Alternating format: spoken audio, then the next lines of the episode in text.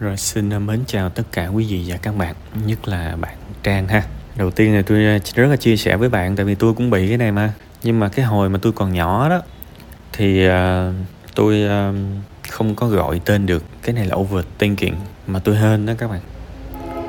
Tại vì uh, tôi chỉ nghĩ là ờ uh, chắc là mình nhút nhát thôi, rồi sau đó lớn lên tôi phát triển một cái bình thường còn nhiều bạn bây giờ khi mà có internet, có điện thoại này nọ, các bạn gọi tên được những vấn đề của mình và nó mắc cười vậy nè. Đôi khi các bạn chưa tới mức overthinking nhưng các bạn đã đã cho rằng mình bị overthinking rồi. Cũng giống như những cái bạn mà xem và đọc những cái tài liệu về y học nhiều á, thì nó xuất hiện một cái tình trạng là các bạn nghĩ rằng mình có bệnh. À trong khi mình chưa tới mức đó thì đó cũng là một cái mặt tối của việc học. Nhưng mà lúc này á, kiến thức nó nằm trên tầm mình quá, mình chưa có hiểu được. Và mình buộc phải lấy cái kinh nghiệm hạn hẹp của mình ra để mà dịch lại những cái kiến thức cao siêu đó. Mà hạn hẹp thì nó đâu có đúng đâu, nó còn thiếu thốn. Giống như những cái bạn mà bị ờ, rối loạn so sánh đó các bạn, rối loạn tăng động, đủ thứ thì ờ, có khi á, tôi tôi hỏi những bạn này á, tôi tôi test thử vài cái câu hỏi đơn giản thì tôi phát hiện nhiều người thậm chí là không có, không hiểu về cái mà họ đang tự gọi chính mình. Thì như vậy giống như là bạn chỉ bị đau bụng thôi mà bạn cho rằng mình bị ung thư. Và thế là mình buồn rầu suốt cả ngày, giống như là mình mắc một cái chứng bệnh nan y vậy. Rất nguy hiểm. Hoặc có những người bạn chỉ là đơn giản bị buồn thôi, bị hụt hẫng thôi mà lên mạng cứ nghe người ta nói trầm cảm trầm cảm trầm cảm cái gọi mình là trầm cảm luôn. Và khi tự gọi mình là trầm cảm bạn biết làm sao nó giống, giống như là một cái lời một cái suy đoán tự ứng nghiệm vậy đó. Các bạn đọc tâm lý học các bạn sẽ biết cái cái khái niệm này. Nghĩa là mình bị chưa có bị cái đó mà mình nghĩ là mình bị rồi cái bắt đầu cái mình sống theo đúng cái cái đó luôn. Bắt đầu mình cư xử như một người trầm cảm. Mà trong khi đó mình đang bình thường chứ có trầm cảm con khỉ gì đâu. Và cái tình trạng đó nó kéo dài vài tháng vài năm mới bắt đầu trở thành người trầm cảm thiệt. Nó căng như vậy đó các bạn nên thầm thành ra với sự xuất hiện quá nhiều của những cái video ngắn, những cái clip ngắn, mà cái cái nội dung của nó là nói về những cái chuyện mà cần phải nhiều thời gian hơn, nhiều kiến thức hơn để có thể thực sự hiểu được á, nó tạo ra một cái hệ lụy rất kinh khủng. Ví dụ bây giờ mình muốn học về, gọi là, trầm cảm à, nhập môn đi, thì mình cũng phải theo đuổi nó ít nhất là vài tuần chứ hoặc là một một học kỳ chứ đúng không? Nhưng mà nhiều người trong các bạn học trầm cảm nhập môn thông qua một một cái clip 60 giây ở trên mạng thì không thể trách được, không thể trách được các bạn sẽ bắt đầu gọi mình đủ thứ bệnh về tâm lý hết nói thế để các bạn hiểu và chọn cho mình cái cái cái nơi để học cho nó đàng hoàng tử tế nhé nếu mà muốn nghiêm túc tìm hiểu về một cái chuyện gì đó đó hãy mua một cuốn sách có giá trị đơn giản mà mình search cái tên của cái ông tác giả đó.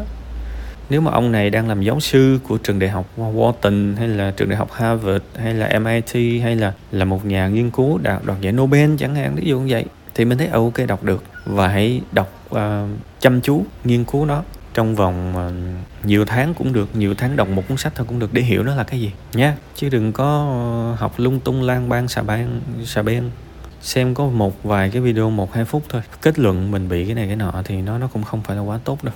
Kiến thức mà sâu sắc nó không đơn giản như vậy đâu. Ok bây giờ quay trở lại câu chuyện của bạn. Nhưng bây giờ giả sử lỡ rồi cứ coi như mình bị overthinking đi ha thì phải làm sao? Ờ, khi mà mình dính vào một cái thói quen nào đó quá lâu và mình muốn thoát ra khỏi thói quen đó ở đây là một cái thói quen mà mình quan tâm quá nhiều tới người khác thì mình phải rèn luyện một cái, một cái thói quen mới nhỏ nhỏ từ từ. Thì khi mà cái thói quen mới này nó phát triển lên thì cái thói quen cũ tự nhiên nó biến mất vậy thôi ha. Thế thì um, mình tập cái gì? Bây giờ một cái đứa nào đó nó không like mình mà mình đã buồn rồi đúng không? Rồi um, bây giờ còn đỡ nha. Hồi xưa khi mà cái thời của tôi á cái việc mà tương tác nó là con người với con người mà mà tôi cho rằng cái kiểu con người với con người này nó tổn thương nhiều hơn. Có nghĩa là đôi khi tụi nó rủ nhau đi chơi mà tụi nó quên rủ mình. Thì mình cảm thấy má ơi như thể là mình là bị bị bị cách ly ra khỏi xã hội vậy mình nghĩ như vậy luôn. Thế thì mình sẽ có vài cái sự uh, uh, rèn luyện. Ví dụ như rèn luyện đơn giản là khi mình gặp cái chuyện đó mình sẽ tập bản thân mình hít thở 5 lần rồi mới cho mình được buồn thí dụ vậy. À thí dụ tôi đã hướng dẫn cái bài uh, thiền cái cái bài luyện thở của bác sĩ Nguyễn Khắc Viện đó đó ha.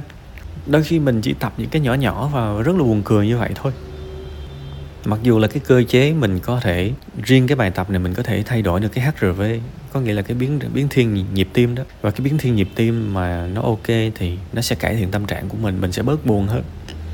Nhưng mà thôi, bây giờ đừng nói về khoa học chi cho mệt ha đôi khi mình chỉ, mình thiết kế ra một bài bài học, một bài tập đơn giản thôi. Đứng trước một cái sự xúc động đó, luyện đi. Mình phải luyện chứ chứ không luyện sao mà nó trở thành thói quen được? Bây giờ cứ đứng trước một cái sự xúc động kiểu như vậy, tôi thở ba lần, ba nhịp thở. Thì sau này khi phát triển lên 5 nhịp.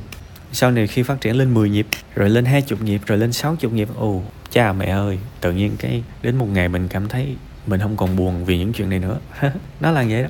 Hoặc là nếu mà có chuyện buồn, ok, chạy chạy bộ chạy 200 bước rồi quay trở lại buông rồi sau đó thì nâng lên 300 bước, rồi nâng lên ngàn bước. U chu cha, sau này mỗi lần buồn cái mỗi lần mình được chạy bộ, nghĩ nó cũng không tệ ha. Nó là như vậy. Điều quan trọng là các bạn đừng có mong chờ ngày mai các bạn sẽ thoát ra được cái tình trạng này. Đúng không? Đâu có được. Các bạn phải hài lòng với những cái con số nhỏ, hài lòng với những việc nhỏ bé và kiên trì rèn luyện nó. Những cái người mà có cái tư duy thất bại, cứ đụng tới cái gì khó là cứ cứ nghĩ mình không làm được là thiệt ra, tại vì mấy ông này là cái suy nghĩ của ông không có thực tế. Mấy ông cứ muốn là ngày mai là mình trở thành thánh thần, kiểu như bữa nay gặp một cái chuyện này, ngày mai là có thể thoát ra khỏi và bỏ được cái thói quen xấu này. Đâu có được. Cái người thành công họ thực tế lắm họ biết là ừ cái việc này sẽ mất thời gian đó, có thể thậm chí một năm, hai năm á chứ, đúng không? Nên thôi, mình bắt đầu từ những cái rất là nhỏ nhặt thôi, mỗi ngày một tí, rồi rồi đâu vào đó. Và khi đâu vào đó, mình trở thành một người mạnh mẽ lúc nào không hay. Đó là vậy đó. Nha, nên cái cái phần tâm sự này tôi đã có hai phần, tương đối là riêng biệt để hướng dẫn bạn, coi như bạn có thể sử dụng cái này để tham khảo. Và đương nhiên phần còn lại là ý chí cá nhân của bạn thôi. Tại vì thành công thì mình phải xứng đáng mình mới thành công được chứ. Không có ai lười biếng mới thành công đâu, nên mình cũng phải bỏ một chút sự rèn luyện nếu mà ngày hôm nay mình thấy cái việc này khó quá thì đơn giản thôi. Khó có nghĩa là cần nhiều thời gian hơn. Vậy thôi. À cố gắng lên.